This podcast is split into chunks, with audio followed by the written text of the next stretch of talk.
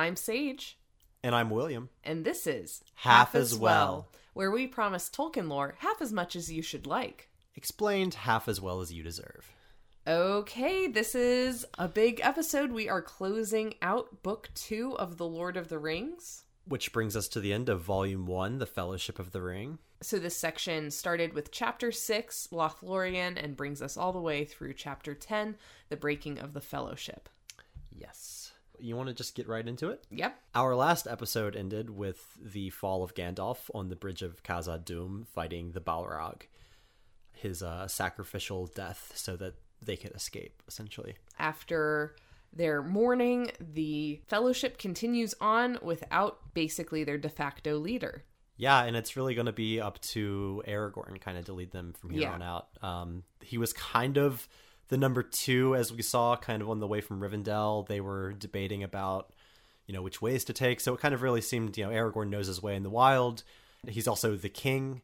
So after Gandalf, he's the next guy in line, and now he is unexpectedly seeing himself thrust into a position of leadership you know he was really wary of Gandalf going through Moria and for good reason and um now his worst fear has come true. Exactly. So they decide to head to Lothlorien.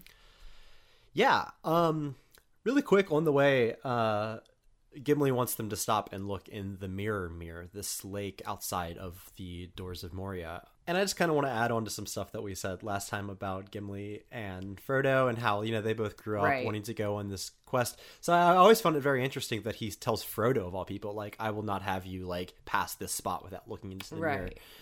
And uh, so yeah, they go and there's definitely some dwarvish kind of magic at play there. They see the stars appear in their reflection in the water, even though the stars aren't out. Right. And um, it's definitely this kind of eerie but cool uh, experience that you know Sam is deep in thought after. He doesn't really answer Merry Pippin's questions.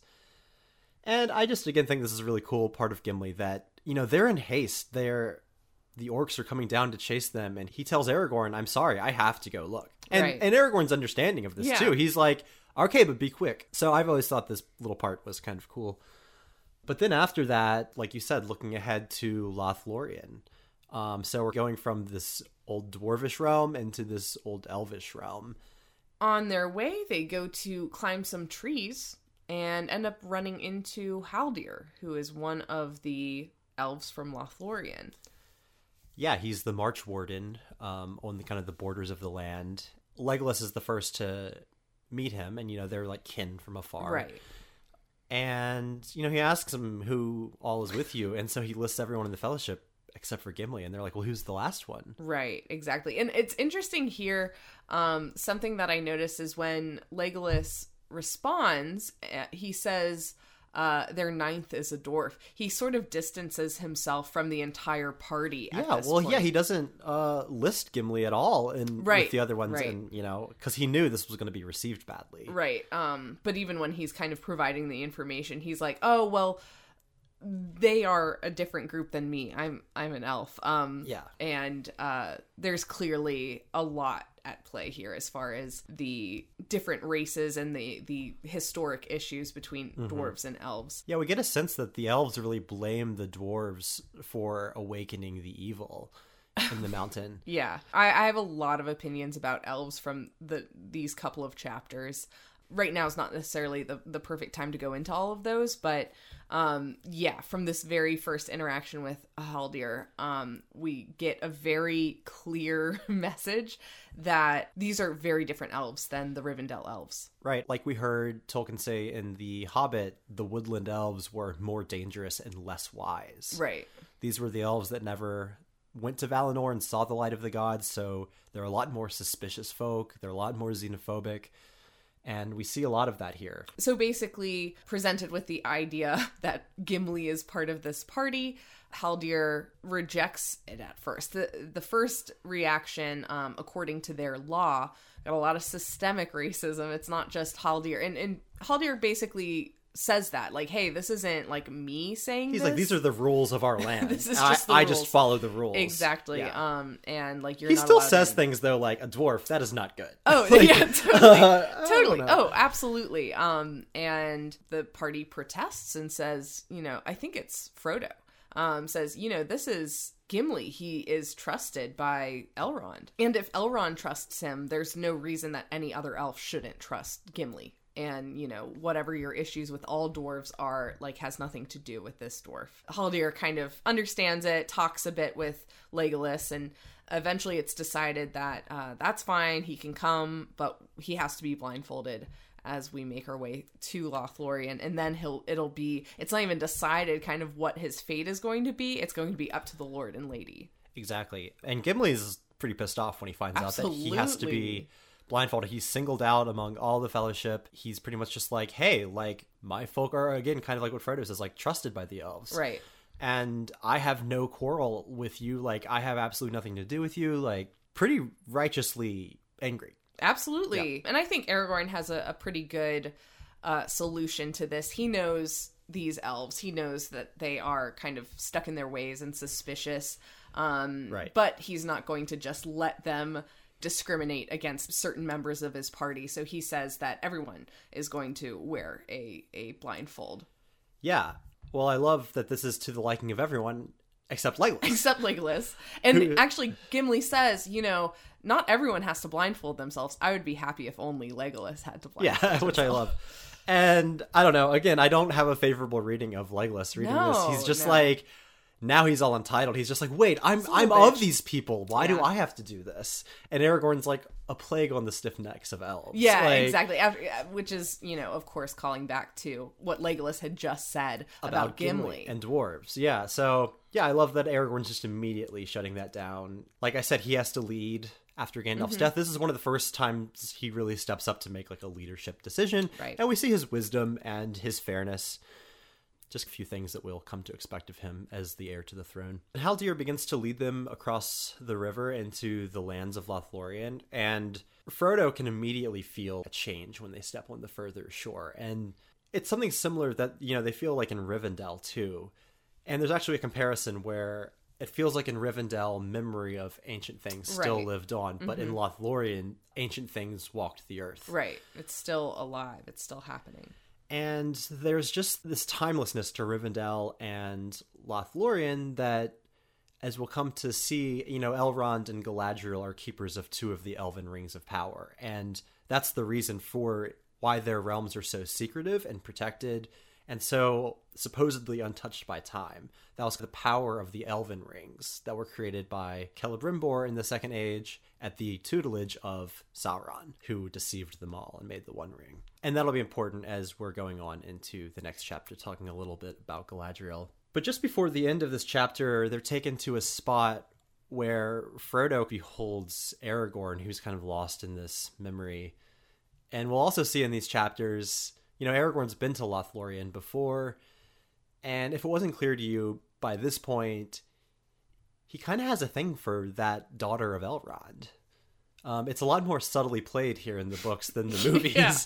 Yeah. But um, yeah, if you've been paying attention, I you know, um, there's these little moments. Like Bilbo said, the Lady Arwen wasn't at the dinner. Right. It's And- it's kind of amazing um consider like coming from watching the movies where entire like montages and Yeah. scenes are just dedicated to looking at how beautiful Liv Tyler and Viggo Mortensen are together. Yeah, there's like none of that. Yeah. Um just like very very small hints that there's a, a romance going on. Yeah, or a the- Mm-hmm. connection. You don't even know if it's a romance, but Exactly. And one of the appendices in The Lord of the Rings actually is like the tale of Aragorn and Arwen. And Okay. it goes into Aragorn's past, and that's where a lot of the stuff from the movies came from. But Aragorn spent some time in Lothlorien with Arwen a long time ago when they were younger. And so that's what he's kind of remembering here. But anyway, then they go into the capital of Lothlorien and meet the Lord and the Lady.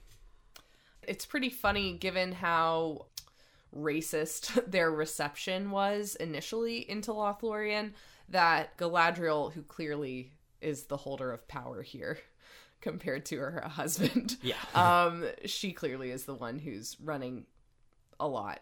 um she really rejects that concept which i mean to me it's a big question like why is that still a belief like if if the leader is is pretty vehemently against the kind of racism that Gimli just experienced what what's going on you're you have the power to kind of shift some of that Right. And I mean, I think a lot of this is kind of uh, a little bit of Celeborn erasure. Like, let's, he's the lord of Lothlorien. I mean, I know you said, and I would agree that she is the more powerful. he like he like spouts off some racist shit and she basically says like check yourself and then he's like oh yeah yeah, yeah i get it okay Right. yeah, Yeah. right And Like, there's, i don't i don't know Yeah. sure he's the lord whatever he doesn't possess a ring of power though exactly. But lest he be erased T- tell me more about his whole deal there is a difference for why Celeborn and Galadriel treat the dwarves differently. Well, Celeborn has a few different origins. Tolkien never quite said on it, but you know, one of the main ones was that he was one of the woodland Sindar elves of the First Age, related to the Elven King Thingol, who was killed by dwarves over this feud that we've talked about a little bit in The Hobbit. And this is why the woodland elves do not trust dwarves at all. So he's definitely holding onto this very ancient grudge, even though Gimli's people had absolutely nothing to do with it. Galadriel is of one of the high elves of Valinor, and they were most beloved by Aule, the smith, who also created the dwarves. We'll get into that in the Silmarillion. So there's already this kinship between the high elves and dwarves, in a sense, that just the woodland elves do not have. But again, as powerful as Galadriel is, Lothlorien is still very much, I think, Celeborn's land. gotcha I so his saying. rules she's a foreign queen exactly she's come to this land Gotcha. and ruling over this foreign people okay but she obviously yeah she um she's the one pulling some big strings in their Right. in their meetings with her Right. um i just want to say like this whole section of chapters is full of transcendent experiences Yeah. Um basically every story beat is just them kind of tripping out over another thing I mean, um, next to the House of. Tom Bombadil, this is probably one of the more magical places in Middle Earth, along with, I'd say, Rivendell. Absolutely. And and with their talking to Galadriel, every time she turns her eye to a member of the fellowship, they're suddenly overcome with this other interaction with her in which she's presenting them an option other than continuing on their quest and, Yeah. and sort of tempting them. No, she's absolutely um, tempting them all one by one and testing their hearts if they're really up to this quest. And this is actually a really crucial part in the story for Boromir.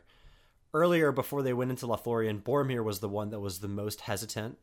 He was like, We've heard stories about people that go in there and they don't come out. Aragorn's like, Well, if you say they don't come out unchanged, that's nearer. Like, no one can go through Lothlorien and not come out a changed man. Right. But they're not necessarily worse off. Yeah, and well, he says like I heard it's perilous, and he's like it is perilous. um, you know, to like totally uh, put yourself out there, just naked and vulnerable, and you know, he says that evil doesn't enter this land unless someone brings it in there with them. Right. And so Boromir at this to this point has been, you know, we saw at the council he um he suggested they use the ring, but then was Right. quickly corrected, and he's never really brought it up again. It's No. never really been an issue. He's grumbled a lot about the choices they've made on their journey, like which way they're going to go. But he's never questioned what the quest is all about to destroy the ring. But we know he had issues, and you know, we know that his people are suffering as this is currently going on. They're on the front lines of the war. So Boromir has entered Lothlorien with kind of a stain on his heart, and now that Galadriel's tempting them all, we don't know what he was offered, but I think given what we see later, um, Right. you can maybe assume he was shown a vision of Him leading with him the taking of the, ring, and Yeah. um, like using it to defend Gondor. right. And this is just going to kind of fester in him until it reaches a breaking point. Absolutely. And I think before we move on to the next chapter, we get a really great sense here of the overall dilemma of the elves. We talked about how this land is kind of protected by the power of Galadriel's ring, as is Rivendell. But we know that those rings were bound up by the power of the One, you know, one ring to bind them. We get this very classic elvish sorrow as we're traveling through the Lothlorien of a fading world. Mm-hmm. And for them, it kind of sucks because there's no real winning this. They're committed to seeing the end of Sauron, but if they destroy the One Ring, then they know too Lothlorien will also fall. Right. And that they will have to either uh, fade away or leave Middle Earth forever. Yeah. From there our interactions with Haldir and Galadriel and Celeborn, we just kind of get this sense that this is their kind of last fight. Helping the Fellowship of the Ring on their way is like the last thing Lothlorien is going to do, really, in this whole set of affairs. This is really the passing of the torch from elves to men. I gotta say, and this isn't something that I've felt necessarily before in these books, but these chapters in Lothlorien really turned me off of the elves. Actually, I, interesting, yeah. Um, I think it's like they are as much as they're doing something pretty, you know, helpful, like hey, come hang out with us and eat food. It's very clear how out of touch with the actual, right. like, the goal of the fellowship that they are. Uh, they're just living in a fucking dream world, man. Like, they're just in Lothlorien doing their elf thing. And I love something that Sam says to Frodo. He's like, you know, it reminds me a lot of the Shire where it's it's so clear that there's this connection between the land and and its people and yeah. to the extent that like they so belong here. Yeah. Um even more so than the hobbits in Hobbiton. But he also says like I nothing really happens here. They don't want anything to happen. They just want things to stay exactly the same and, right. and for nothing there's no work, there's no yeah.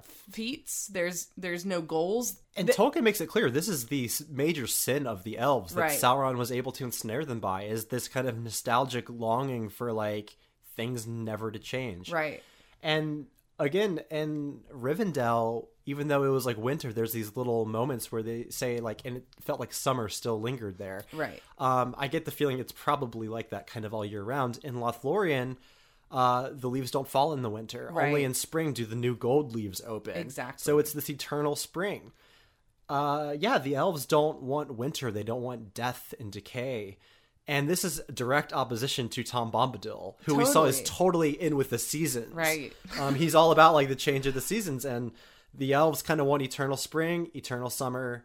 That's it. Yeah, and I, I, I think that really just struck me as um, I, I think especially we've talked you know, off air, mm-hmm. not on the podcast, um, just about how how Peter Jackson is very focused on elves and he yeah. makes them the most beautiful and, and, and they're so enlightened and exactly and, and, and not that they aren't they are but... right they're clearly higher tech in a lot of ways yeah. uh, you know they kind of just take magic for granted we can talk about that in a second i never truly felt that because i hadn't mm-hmm. had the experience with the the book but um in this i mean you know, at this point in the story, like I'm pretty attached to Frodo and Sam right. as far as like the emotional center of the story. I like the other characters, but um, their kind of reaction to the Lothlorien elves is interesting, and and I feel like in a lot of ways they're trying to be polite. They they're like, oh, there's nothing wrong with this, but like we gotta we kind of gotta go. we, we have like yeah, a really we can't serious linger mission. here forever. Yeah. yeah, we we have to leave this place. I think that leads us well into the next chapter.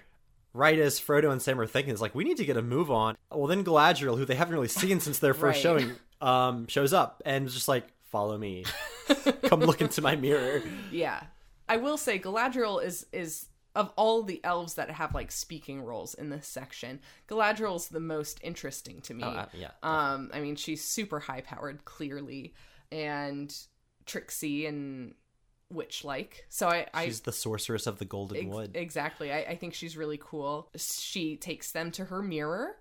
It's funny because they, Frodo and Sam were just talking about elvish magic and if they wanted to see any more of that. And Sam was like, "Oh, I'd love to see some them do some tricks. I'm sure they can do some marvelous yeah. things." Uh, and he's not really prepared for the terrible reality that is Galadriel's power. Oh no, not at all. And yeah, she warns him. She's just like, you know, seeing is dangerous. I mean, much like what Gildor said, advice right. is dangerous. Right. Um, which seems to be a very common theme with the elves. They mm-hmm. don't want to be responsible really Which is for another, swaying you one that's another annoying thing uh that like i get it i get it yeah but, i like mean seriously no i mean yeah but this is just like the larger thing they're i mean they're abdicating responsibility Right, to they're mankind. leaving, yeah. They're leaving. They've already lost Totally. pretty much. So Yeah. they're just like, well, I guess kind of help you. Um, it doesn't matter. We already lost, it so we're going home. me it reminds me of like when you're working a shitty job and you've just like given up Yeah, and you're like you get a new person to work with and you're like yeah I'll, I'll show you the things but seriously like don't even you should get a new job. like you should get a new job like i'm trying to get a new job Yeah. um that's what they remind me of That's funny. But yeah, so Sam looks into the mirror. He sees, uh, you know, the Shire all uh, dug up and industrialized. yeah he shrinks away in fear and uh, for a moment sort of loses his grip uh, his his center on the mission Yeah, he wants to run back home. go home. And um, yeah, as we'll see, you know, later as we go on, this is not a a fear that's unfounded that he sees in this mirror. This is No, pretty yeah. much like what's happening right now in the Shire while he's away from home, and we'll find out why that is later. Uh, and then Frodo looks into the mirror. Mm-hmm. And he sees a few things. He sees an old man coming down a mountain, and he thinks, "Is this Gandalf on one of his journeys? Is it Saruman?" Uh, Saruman. Yeah, because he's never met Saruman. All he has is his description from Gandalf that he's another wizard. And then he sees the eye, the Yeah. eye of Sauron searching for him. absolutely And Galadriel's like, I have seen this too. Yeah, I find it really interesting in this section that Frodo questions Galadriel as to why he doesn't have the ability to hear what the other ring bearers are thinking, um, or to, you know, Command other people. right. Um, and she's basically like, dude, you haven't worn the ring, like Yeah. for one. you haven't tried, Um, really. yeah, you haven't been attempting to do so. It's not that you can't, but also you would have to have tons of power Yeah. before coming into possession of the ring in order to to do something like that. Yeah, and well, this kind of also gets to what they were saying at the Council of Elrond that to command the ring, you would have to become like Sauron. Right. So Frodo is still a very nice hobbit. Absolutely. Um, he's not going to try to violate other people's minds and Yeah. stuff. So, um, yeah, of course he doesn't have this power yet. Um, and thank goodness no, absolutely. he's remained pure this long. Um, yeah, and she basically says like, "Don't try." Like, there's no good in that. That's like the one very clear advice she gives. Yeah. Is absolutely do not wear the ring and try to use it. Yeah. And so, in the midst of all this um, bewilderment with this elf witch queen, Frodo just realized this is too much for me. Yeah. Do you want this? Like, I think you, if anyone Like could. I know I don't know shit. I'm like a dude. I'm in way over like this is a lot. Yeah, and oh man, Galadriel wants it. I love this part. Because remember what, we said earlier about the elves, about how uh, once the ring is destroyed, the elves, Lothlorien, will fall and they will have to fade and or sail away to the uh, west. Right. The only way that doesn't happen is if be- Galadriel becomes the Lord of the Rings. Right. Um, and here's this hobbit offering her that very chance. Yeah. And even going back to the Silmarillion, all she's ever wanted is to rule her own lands with no one else above her to tell her what to do. Like Yeah. she is the one ruler. She's always been a little power hungry. And again, this is what she's fought and suffered for for so long throughout all the ages. And she realizes though, um, she makes the choice, no, we lost. I, I will diminish and go into the west. I just love her little moment of of um ego mania though Oh, I, yeah. I it's one of my favorites and like part of me the darker part of me that likes dark characters just wants her to fall into that Yeah. hole Yeah, I love some of the descriptions she uses. Um, fair as the sea, stronger than the foundations of the earth, dreadful as the storm and the lightning. Already these very elemental things, Right. usually used with capital letters. I always tend to think of like the Valar. She's Uh-huh. comparing herself to Ulmo and Aule and Manwë, like Right. literally these gods of the world. And she believes she could be as mighty as them if she commanded the One Ring. Yeah. And so the fact she turns this down is it's pretty big Yeah. and it's a pretty quick turn too um Well, I don't know. I like I said, she's had ages to mull this over. Right, but in the moment that they're watching her, you know, kind of go on this rant and everything is dark except for her. Right. Um she's glowing with light and uh having that you know power trip on just the image and thought of of becoming the lord of the rings and uh, or the lady of the rings and it's pretty quick for her to say nope i passed i passed the test that was the test i'm good Yeah, i'm, I'm fine and I mean, don't ju- need- and and just as this is a huge turning point for Galadriel, I mean, this is also when you know with Frodo, he's now pretty much doomed to like, nope, this is on you. yeah this is your whole deal And now they've come to Lothlorien, all their hearts have been tested, and now Frodo's truly, and even Galadriel's been tested. So now the time has come for them to leave. Right.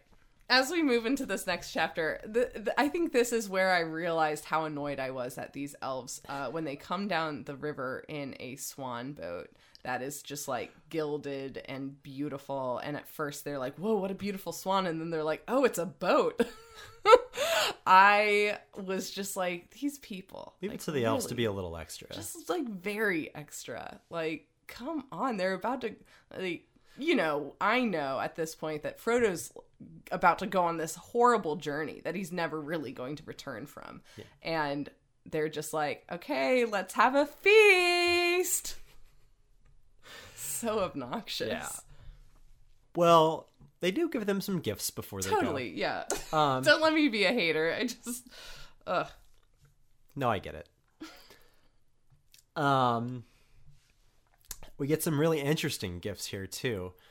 Uh, one that I love a lot, kind of continuing my affection for the character of Gimli. I think we get some really great moments here with him. Yes. He uh, Galadriel asks him to name like what would you desire. He names a single hair from her head, and all the elves are astonished. and uh, she ends up giving him three, and he says that I will make this into like an emblem of my house. And there's actually some really cool backstory to this whole thing and why the elves are so astonished. Way back in ancient times, before the War of the Silmarils, when Galadriel lived in Valinor in the Undying Lands, her kind of uncle Feanor, the greatest craftsman of elves, before he made the Silmarils, was struck by the beauty of her hair and asked her three times for a strand of her hair to put in his gems. And she says no. You're kind of creepy. Like, I mean, you're kind of my uncle. Stop, you know, asking me for hair. Yep. Um, very weird. And he just makes the Silmarils instead from the light of the two trees instead of the light of her hair, which ends up, you know, causing, of course, all of that. Yeah. And so the fact that a dwarf asks for this, and all of these elves are probably thinking of this story when he does, and then they're so shocked that she actually gives it to him because he's not asking out of possessiveness like Feanor was. He's asking to like cherish it. Right. From the very beginning, since they've been in Lothlorien, as soon as Gimli makes eye contact with Galadriel, it's said that he feels like he's looking into the eyes of the enemy and finding love and understanding there. So he's really just had a great relationship with her interaction. He has Right. the high holds her in the highest esteem. Well, and then she repeats these things about, you know, the waters of I'm gonna butcher this, like Keled Zaram. And he's again like Gimli is these names are so Right. meaningful to him. Absolutely. And now here is this elf queen uh Acknowledging his and not just like saying, Yeah. you know, the elvish word for it. She's using like the dwarvish words for it. And um that means so much to him. right. And yeah, he definitely finds himself an ally there with Galadriel, seemingly surrounded by a bunch of racist enemies. Right. exactly. Um, and yeah, so this is just kind of uh, continuing that, and I'd say even more so than his friendship with Legolas, his uh, admiration for the Lady Galadriel and her gift to him is this huge symbol of alliance between dwarves and elves. yeah. Absolutely. She gives Aragorn a green stone, the Elessar. A little backstory. Remember earlier in many meetings when Bilbo sang the Lay of Eärendil, you know, uh, Elrond's father who sailed into Valinor with the Silmaril and was launched into the skies as a star of hope. Aragorn's co- whole contribution to the song was he thought that there should be a green stone in there. He thought it important. Um, this was the Elessar that Eärendil took, and it was kind of like a lesser Silmaril that was made of the light of um, the sun shining through green leaves. And Celebrimbor, the guy who made the Elvish Rings of Power, later had made another one that he had gifted to Galadriel to replace the one that Eärendil sailed away with, in addition to the Silmaril. So then Galadriel gave this to her daughter, Celebrian, who gave it to her daughter, Arwen, and now Arwen has sent it to Lady Galadriel to give to Aragorn. And Aragorn's name as king will later be King Elessar, King Elfstone, because he wears this stone that is said to help heal the hurts of the world around it. Again, this is a passing of the torch from the elves Right. to man. Aragorn will one day be king, so use this stone well. And speaking of Eärendil, Frodo gets this phial with the light of Eärendil and his Silmaril in it. So that will be very important to Frodo uh, as he's going on his journey later on, especially in Mordor. Um, again, the light of Eärendil is a symbol of hope for the people of Middle Earth. That the um, the Valar and the gods and Iluvatar, the Creator, have not abandoned them, and it's the light of the Silmaril still, even though that war has long since uh, passed. You know, the light of the Silmaril still shines on and is still helping these heroes. So they head out on their way, They start flowing down the great river Anduin. and it's at this point that they confirm an earlier suspicion they're being followed, and it is none other than our good old pal Gollum. Right. Frodo's been seeing him. He saw him in Moria. They saw him right when they got into Lothlorien. Uh, there have been some little comments about how he's not quite an orc. Um, they keep seeing the light of his eyes. And now Sam has seen him in the river. And Sam and Frodo resolve, okay, we'll tell everyone in the morning and then we'll deal with it. Um, but I like that, you know, a little later in the evening, they wake up again. Aragorn's like, what's going on? And Frodo's like, well, I think it's, I think Gollum's following us. And Aragorn's like, ah, yeah, I know. He's like, I've tried to capture him. a I've tried to catch him a few times, but he's like, re- he's super dangerous. Like, we either need to make use of him um, or just completely avoid him. Right. And yeah, I find it interesting that Aragorn hasn't told anyone, really, or at least he hasn't told the hobbits. Again, Yeah. this is another uh, situation where he's in uh, the role of leadership, Yeah. and he's elected not to tell people that Gollum is following them. Yeah, which I think is very interesting. Yeah. And also, speaking of Aragorn's leadership, you know, now they have to really get on the journey and decide where to go. And he was really glad that Celeborn gave them boats so that they can flow down the river and they don't have to decide until they get to these falls whether to go east to Mordor or west to Gondor. And we all know which way Boromir wants to go, which way he's like already been going. He was always going to go back to Minas Tirith. And Aragorn was going to go with him. But now it's kind of in doubt about what would Gandalf had wanted had he lived. This really kind of brings us into Aragorn's dilemma here. Um, he swore to Boromir, I will come with you to the front lines of the war and help you. And Frodo, I'll go with you as far as my way goes that way.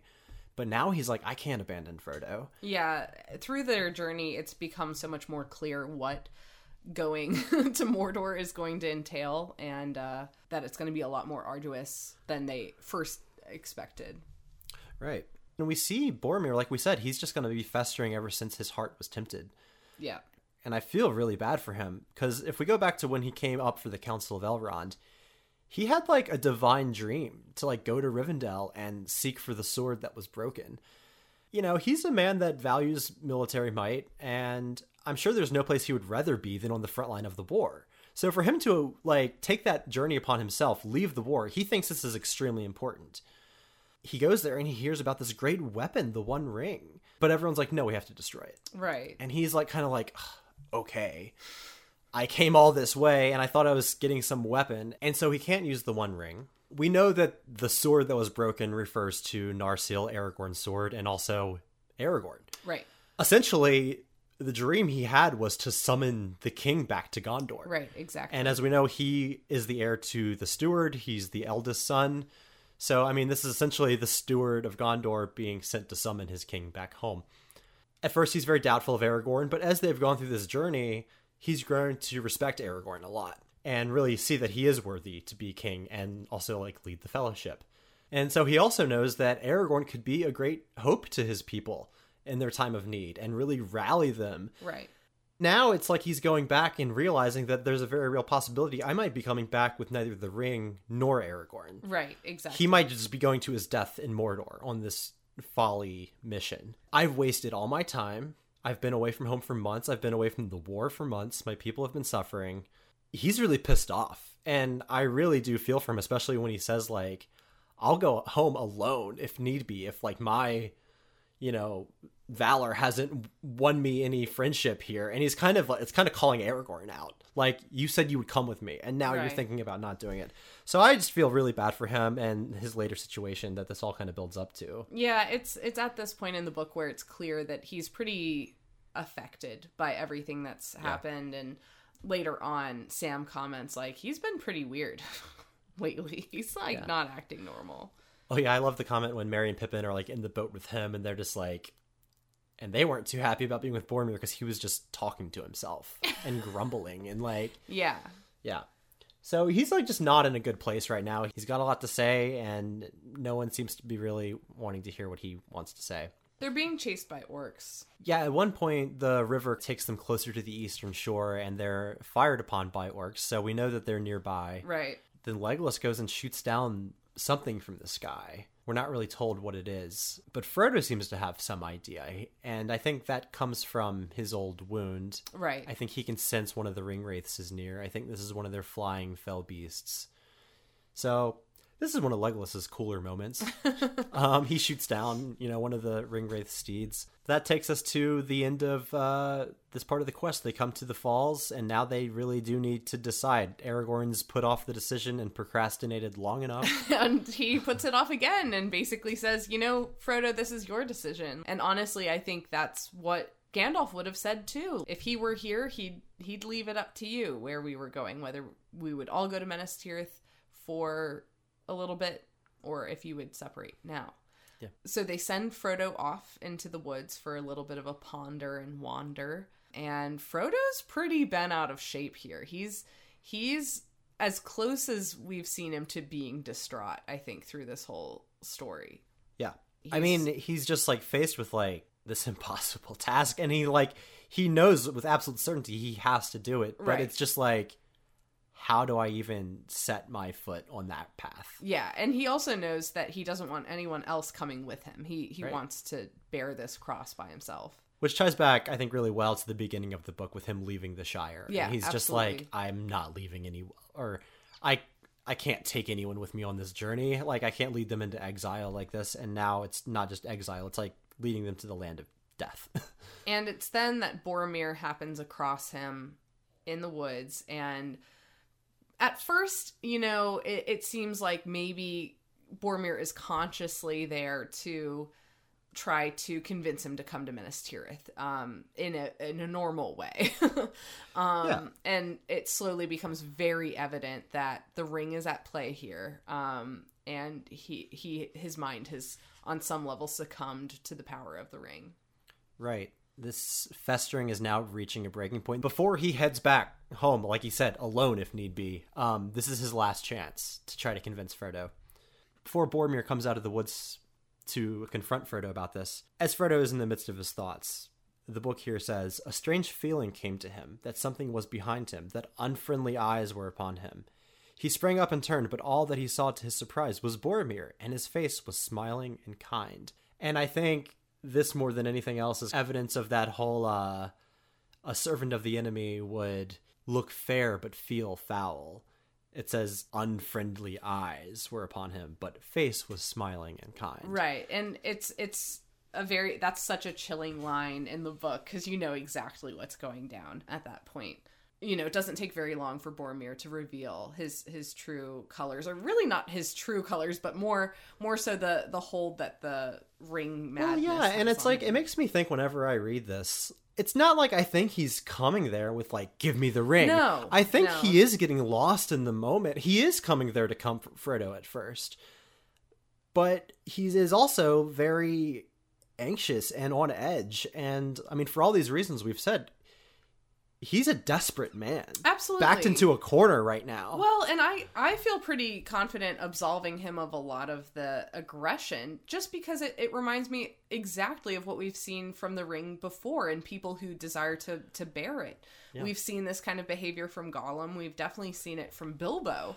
And yeah, I was gonna say this time more than any other, I never made this connection. But when he asks him, "Can I can I Can I see the see ring?" for a moment, and Frodo's, you know, I think he has to be thinking back Oh, to that moment, absolutely. and I never thought of that before. And it's just like, no, of course he's not. After that, with Bilbo, No, and I think even Frodo kind of knows it in the moment. As much as it's clear that Boromir does have like conscious thought of his his own that involves using the ring, I think it's so clear at this point something is wrong with Boromir and Yeah. it's not necessarily within his control or his nature to do or say the things that he's doing. right? I think it's also worth noting just how desperate the situation is here for him. Again, even without the ring, it's likely Sauron will win this war. So to Boromir, the ring does kind of seem like the only hope they have.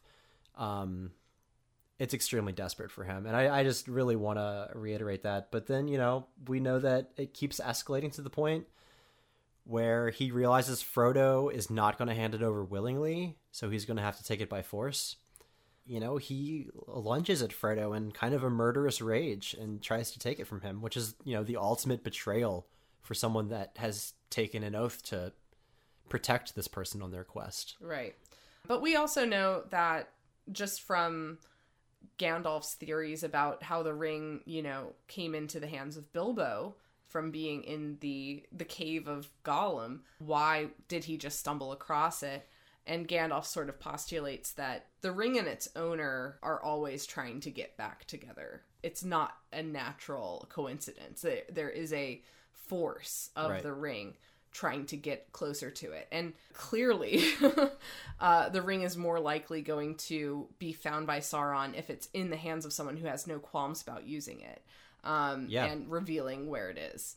Uh, which we see right when Frodo throws it on his finger to escape Boromir, and he just runs and runs and runs, and then Boromir kind of snaps out of it. But when we are with Frodo, he goes up to the peak and looks all around and sees war. He sees all of it. And part of what he's seeing here to me feels very vision like.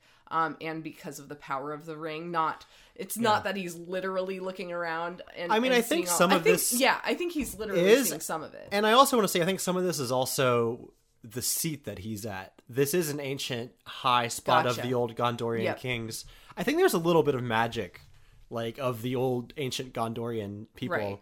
that does kind of lend some of this sight, but also the ring, the ring does yeah as well. and, and um so he's looking all around he sees orcs in the misty mountains and he he just sees the preparation of war and even though he sees people on their side he also just sees the the front building against them Right. and then he realizes that he's being watched By by, Sauron. Sauron. and Sauron is like groping out with his hand, Yeah. like his metaphorical hand, uh, Right. trying to find the ring. it's clearer now more than ever before that when the ring is being used, Sauron is very aware that it's being used, Yeah. and that's when he's looking for it. And you it. know, and the closer they get, the more powerful the connection between Sauron and his ring is. Right. So it becomes that much more dangerous. But also, there's another power there. There's a voice yes, um, that is kind of countering the eye and telling him to take the ring off. Take the ring off, you fool. Um, we'll find out who this voice is later, but uh, I, I've always loved this part. It's very, uh, I don't know, it's like the, the Devil and angel, angel. and yeah, exactly, on Frodo's shoulder, and uh, it's just such a weird, trippy scene with him on top of this seat overlooking literally like most of Middle Earth. Absolutely. and I- seeing all around him 360. I was really struck by just the imagery of being on this seat, looking all around um, after he's been through this very kind of traumatic personal experience Oh, with yeah. Boromir, sort of ri rising above it.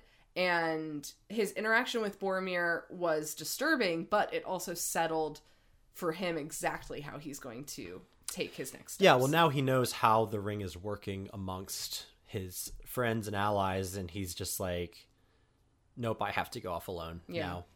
And much like we said earlier, you know, he's like, I, I can't take Sam, I can't take Merry and Pippin with me. But once he resolves to go, um, Boromir goes back to the group and they're kind of like, Where's Frodo? Right. And he reports halfway what happened. he and it's clear it's not that he's holding back the other part. He's trying to he's still processing yeah, what he- happened. He, clearly, you know, in his fugue state caused by the ring, has a lot to settle within himself before he's like, yeah, and I, I mean, well, up.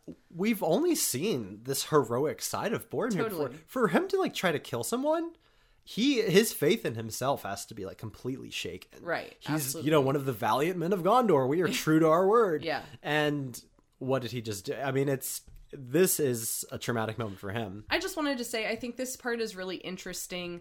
You know, we've talked about this whole plot of the elves handing over power to the men of the world. Right. And I think this scene with Boromir really shows why it's so important to try to get rid of Sauron before men are truly the ones who claim the world. Because, like, Boromir's a great guy. He's very valiant. He, he, as we said last episode, the best of men, you know? Right. And it didn't take much, right? It didn't take, it just took a Yeah. desperate situation, which we know Yeah. Sauron's causing everywhere for every people. But I mean, look at how much Frodo's endured, and he's up till this point barely been affected by it. Boromir it was just so quick. right. So this So- kind of as, as a testament also to the strength of the hobbits. Yeah. That really, to me, impressed upon the need to to deal with Sauron before the elves leave Yeah. and before sort of the the elder wisdom of the Yeah. magic. Leaves. Yeah, and also if you know Boromir is representative of the men of Gondor, well, even if he's the best of men, we need something stronger than that Yeah. in the leadership position, which is Aragorn. right. Yeah. So even more important to get him back on the throne. Right, exactly. Everyone spreads out to look for Frodo when they when once Boromir has confessed to them. Aragorn tries to like get a hold of them, but I, I love this part uh, again talking about um, the evolution of Aragorn as a leader. At this point, he's been kind of procrastinating a lot Yeah. of like the choices and stuff, and kind of being like, "I wish Gandalf was here to make this choice for me." He's not actually leading very well, and so when Frodo goes missing, no one listens to him. Right. They all scatter. they just start yelling. They're Merry, not quiet. Merry and Pippin just run off, and um, yeah, it's just it's definitely a sad state of affairs. And so Aragorn tells Sam to come with him, but of course, But of course, Frodo cannot go anywhere without his Samwise. Sam's short and can't run as Yeah. fast as Aragorn, so he stops himself and thinks. And I, I love this little soliloquy that Sam has with himself, where he's like, "Hey, you, you don't have long legs, but you have a brain. Figure it out." And then it's funny, it's almost like he's being told by someone else what's happening, and he's having a conversation with Frodo. Um, yeah, but- Sam has a lot of these moments uh, later on too, and it's it's really great. I, I love that about him. Um, and uh, he's a great comical character and just like heartwarming character. He realizes like, oh, I know where Frodo is. He's leaving, and I can't go looking for him. I just need to go and leave with him. I need to go with him. He's Yeah. gonna leave. He's gonna leave his Samwise, and he says, He's like, no, he wouldn't. no, he Oh, wouldn't. he he's is. like, he's totally going to do that. Um, and one of my favorite lines, he says, "Oh, that's hard. That's cruel hard." Yeah, no, no, it's great. And earlier, like when they were kind of uh, when Frodo was gone, they were sort of debating amongst themselves, "What do you think's going through Frodo's mind?" And like they're all like, "I think he's hesitating," and blah blah. And Sam's just like, "Plain as a pike staff, it is." um, but he's just like, "No, like." He's not hesitating at all. He knows exactly what he has to do. he's just trying to some he's trying to stick his courage in order to And again, Boromir's betrayal is what does that. And Aragorn says, "I think Sam speaks more wisely than any of us. Yeah. He he knows Frodo better than any of yeah us." absolutely And he totally does. He knows Frodo would rather leave than put any of them in danger. And so that's why he goes after him and braves the water that we know through so many experiences that Sam hates water. And then now he's nearly drowning to get back to Frodo. Um, it's a pretty intense moment. but yeah they are set off on their quest separated from the fellowship and the fellowship is officially broken Yeah, Frodo accepts Sam's help and we're left with the chaos of whatever happened to the rest of the fellowship. We don't know. It ends with Frodo and Sam and um you know, this book really kind of ends not with a bang, but sort of with a whimper. You know, the big climax is Boromir and Frodo's back and forth, as opposed to the big battle that we'll later see, like the movies ended it. Right. But which is a choice that I actually do like for the movies.